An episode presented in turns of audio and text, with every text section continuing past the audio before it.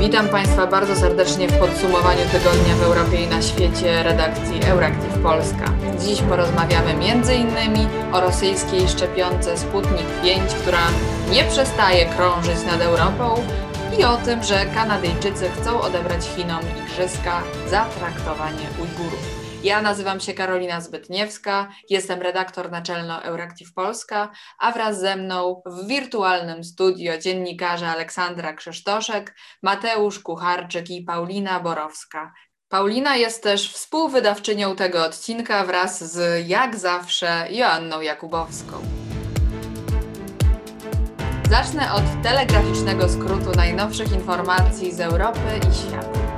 Już nie tylko Węgry, ale także Chorwacja i Słowacja przymierzają się do zakupienia rosyjskiej szczepionki Sputnik 5, mimo braku autoryzacji ze strony Europejskiej Agencji Leków EMA. Słowacki premier Igor Matowicz nie widzi powodu, dla którego nie moglibyśmy skorzystać z tego preparatu. Gdybyśmy mieli teraz szczepionkę Sputnik 5, moglibyśmy zaszczepić tak wiele osób. Podobnie uważa słowacki minister zdrowia. Przeciwko sprowadzeniu szczepionki z Rosji jest za to prezydent Zuzana Czaputowa. Zagrzeb z kolei już prowadzi negocjacje z Moskwą w sprawie wysyłki co najmniej miliona dawek szczepionki Sputnik 5 w kolejnych tygodniach. Plan przewiduje, aby poczekać jednak, aż Unia Europejska ją zatwierdzi, by wtedy natychmiast rozpocząć akcję szczepień. Podczas środowego szczytu premierów państw Grupy Wyszehradzkiej z okazji 30-lecia formatu Viktor Orban zaproponował w tej samej szczepionkowej sprawie uwolnienie kwestii szczepionki od polityki.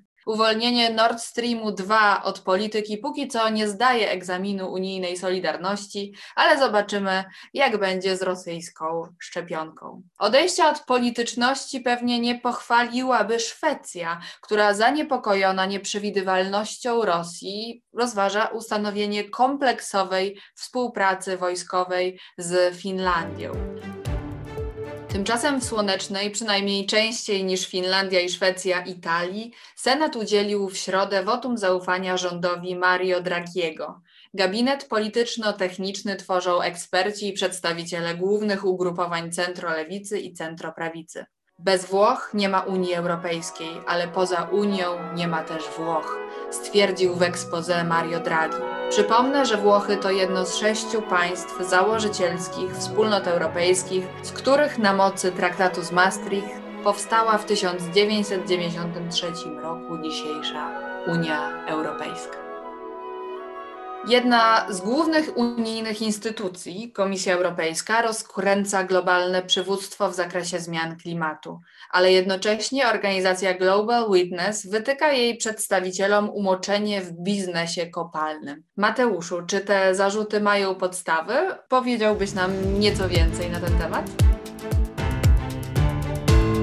Zarzuty dotyczą przeszłości części z trójki komisarzy, których sprawa dotyczy. No, przede wszystkim musimy powiedzieć na początku, e, że sytuacja e, jest jednak e, w pewnym sensie bezprecedensowa, ponieważ wydaje mi się, że niezbyt często słyszymy o kontrowersjach dotyczących unijnych komisarzy, czy no, w ogóle jakichkolwiek eurokratów. No chyba, że są to parlamentarzyści a już szczególnie parlamentarzyści e, z Węgier. W każdym razie ostatnim e, przykładem e, unijnego komisarza, który no, zrezygnował ze stanowiska w związku z kontrowersjami wokół swojej osoby, był Irlandczyk Phil Hogan unijny komisarz do spraw handlu, który kilka miesięcy temu zrezygnował ze stanowiska z powodu złamania obostrzeń koronawirusowych e, w Irlandii. Tymczasem w środę e, międzynarodowa organizacja pozarządowa Global Witness ujawniła bliskie powiązania mm, właśnie trzech unijnych komisarzy z przemysłem paliw kopalnych. E, zgodnie z informacjami Hiszpan Josep Borrell, Bryjka Stella Kyriakides i Rumunka Adina Valean mieli w przeszłości być zawodowo powiązani z przemysłem naftowym. Global Witness wskazuje, że mm, wstępując do komisji, której, no, jak wiadomo, jednym z głównych celów jest ochrona środowiska, klimatu, Unia ma ambicje, by pełnić rolę światowego przywódcy w tym względzie, no, powinno być zaprzestanie swojej działalności lub też nawet wytłumaczenie się z działalności przeszłości. I w tej e, sytuacji, zgodnie z informacjami Global Witness, dowiadujemy się, że Josep Borrell w przeszłości był członkiem zarządu jednej z hiszpańskich spółek energetycznych, które zajmowały się budową elektrociepłowni. No, zresztą przez 10 lat pracował zgodnie ze swoim wykształceniem jako inżynier w firmie naftowej. Z kolei unijna komisarz do spraw zdrowia Stella Kyriakides wprawdzie nie była bezpośrednio związana z przemysłem naftowym, jednak jej mąż pełnił funkcję dyrektora dwóch firm na Cyprze, których udziały e, wynosiły łącznie ponad 40% w greckim przedsiębiorstwie zajmującym się no właśnie handlem ropą naftową. No podobna sytuacja dotyczy Rumunki Adiny Valean, która pełni funkcję komisarz do spraw transportu ona również zasiadała w zarządzie firmy, e, firmy naftowej. Global Witness zwraca uwagę, że zaangażowanie przeszłe e, komisarzy czy też członków ich rodzin no, nie współgra z klimatycznymi ambicjami Komisji Europejskiej tym bardziej jeśli unijni komisarze są zaangażowani w jakiekolwiek działania dotyczące no właśnie ochrony klimatu. Tak było w przypadku Borela, który reprezentował komisję podczas szczytu klimatycznego ONZ w 2019 roku, czy w przypadku Rumunki Valean, która wtedy jeszcze z ramienia Parlamentu Europejskiego w 2018 roku no, znajdowała się, czy pełniła jedną z ważnych funkcji w delegacji no właśnie parlamentu. E, gdy Ursula von der Leyen, pamiętamy, obejmowała stanowisko przewodniczącej Komisji Europejskiej w 2019 roku, uznała, że zmiany klimatyczne stanowią, cytuję, egzystencjalny problem dla Europy i świata. No, Global Witness e, twierdzi, że Komisja powinna być zaangażowana w poprawę jakości klimatu z zachowaniem najwyższych standardów, a do tego należy między innymi wytłumaczenie roli e, poszczególnych komisarzy w działalności biznesu naftowego. Kończąc ten wątek, za zarzutów, na które do tej pory komisarze nie odpowiedzieli. Wspomnę tylko, że jeszcze za czasów Komisji e, Europejskiej pod przewodnictwem Jeana Claude'a Junckera e, podobne e, zarzuty były sformułowane wobec ówczesnego komisarza do spraw energii i klimatu Miguela Ariasa Caniete. W zeszłym roku ujawniono z kolei informację, że amerykańska firma BlackRock, która była krytykowana za blokowanie działań związanych z ochroną środowiska, będzie doradzać Unii Europejskiej w konstruowaniu mm, regulacji, tak zwanych zielonych regulacji dla unijnych banków. Kontrowersje były na tyle poważne, że głos zabrała wówczas sama unijna komisarz Ursula, przewodnicząca komisji Ursula von der Leyen. BlackRock to jedna z największych firm, największych inwestorów paliwa kopalnego. Być może przeszłe powiązania nie wpływają na dzisiejsze prokopalne wybory komisarzy. Miejmy taką nadzieję. A tymczasem Unia Europejska jest bardzo dobrze postrzegana przez swoich obywateli. Wykazuje to najnowszy sondaż e, zlecony przez Parlament Europejski Parlametr. Paulina powie nam o tym nieco więcej.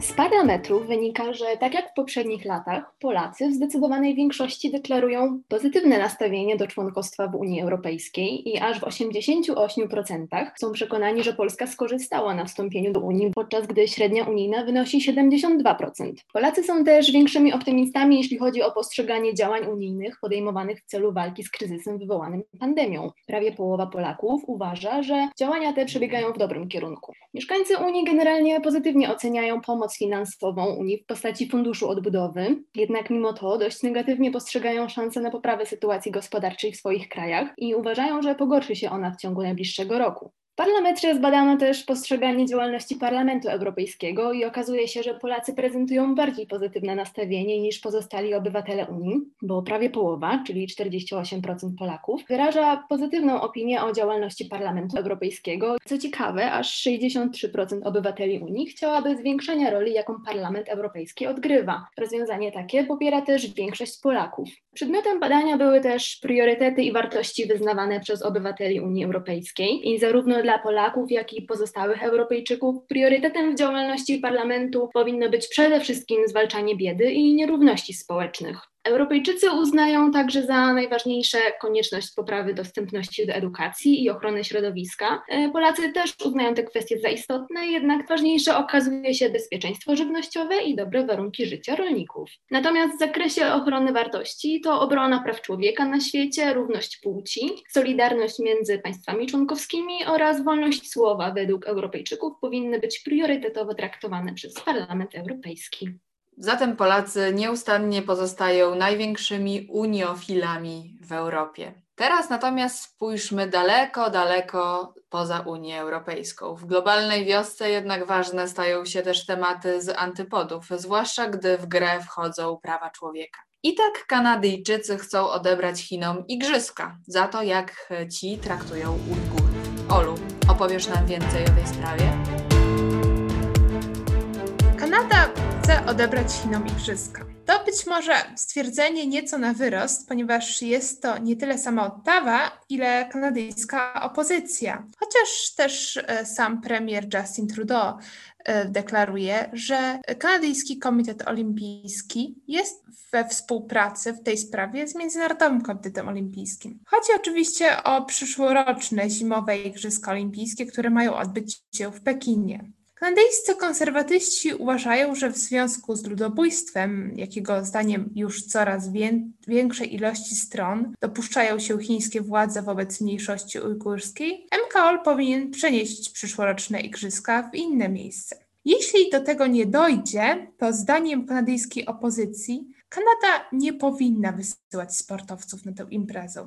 Jeśli natomiast rzeczywiście igrzyska zostałyby Chinom odebrane, to padła już nawet propozycja lokalizacji. Kanadyjscy Zieloni i Demokraci sugerują, że zaszczyt organizacji igrzysk mogłaby wziąć na siebie sama Kanada, być może we współpracy ze Stanami Zjednoczonymi. Jak pamiętamy, oba kraje organizowały już jednak w tym stuleciu zimowe igrzyska i o ile w przypadku Stanów Zjednoczonych było to 19 lat temu, kiedy odbywały się w 2002 roku igrzyska w Salt Lake City, to Kanada była gospodarzem igrzysk stosunkowo niedawno, bo w 2010 roku, kiedy odbywały się igrzyska w Vancouver. Czyli oba te państwa niewątpliwie mają infrastrukturę, jaka jest konieczna do organizacji takiej imprezy. Tym niemniej niewątpliwie wymaga ona odnowienia, zwłaszcza w przypadku tych aren sportowych, gdzie dosyć rzadko lub nawet wcale nie odbywają się teraz zawody najwyższej rangi. Przełożenie igrzysk w inne miejsce domagają się także organizacje związane m.in. z Ujgurami, Tybetańczykami i mieszkańcami Hongkongu, którzy w na początku miesiąca liście otwartym do MKOL-u zarzucili komitetowi, że ten ślepo hołduje polityce neutralności i przesłania nią swoją ignorancję wobec łamania praw człowieka.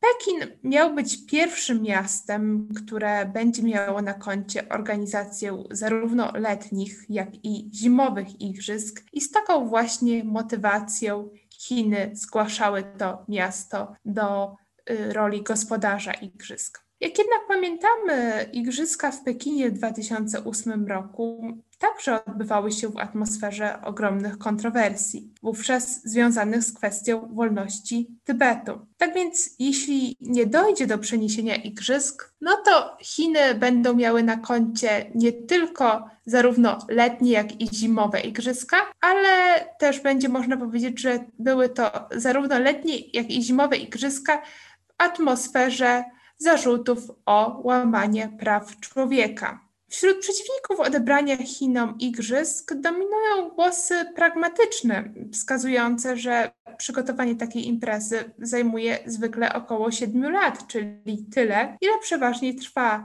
od przyznania organizacji igrzysk do ceremonii otwarcia. No cóż, czas pokaże, jaką decyzję podejmie MKOL, choć raczej zarówno ze względu na deklarowaną neutralność polityczną, jak i, no nie oszukujmy się, o krótki czas, jaki pozostał do zimowych igrzysk, nie będzie to decyzja negatywna dla Pekinu. A więc w grę może wchodzić bojkot igrzysk, o czym mówiła już Wielka Brytania pod koniec ubiegłego roku. Trudno odmówić słuszności tym, którzy domagają się zmiany gospodarza igrzysk, mm, ale z drugiej strony, moim zdaniem, nie powinniśmy też ignorować sportowców, dla których jest to najważniejsza impreza sportowa czterolecia i nie można ich winić za to, że chcą po prostu rywalizować o olimpijskie medale.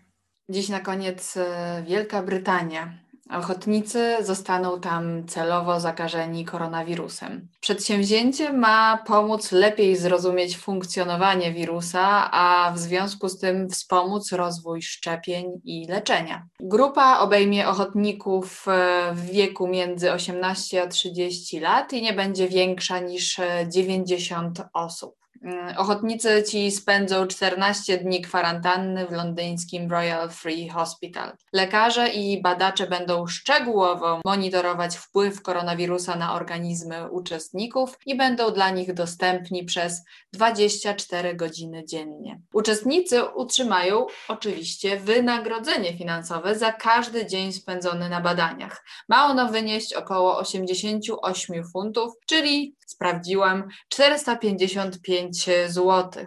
Będą poza tym mogli jeszcze liczyć na kontrolę lekarską przez rok od zakończenia testów. Przygoda, wkład w naukę, pieniądze. Czego chcecie więcej? No może jednak e, pokoju na świecie, cytując wszystkie kolejne kandydatki na Miss Świata, a także słowa toastu granej przez Andy McDowell Rity w dniu świstaka. Well, what should we drink to? I like to say a prayer and drink to world peace. To world peace. Który swoją drogą 2 lutego tego roku ujrzał swój cień, dlatego y, jak widzimy za oknami, zima wciąż jeszcze trwa. To wszystko przez niego. I to też wszystko na dziś w europejskim podsumowaniu tygodnia Euractiv Polska. Zapraszamy do poczytania znacznie więcej o tym, co w Europie i na świecie na naszej stronie i życzymy wspaniałego weekendu. Do usłyszenia za tydzień.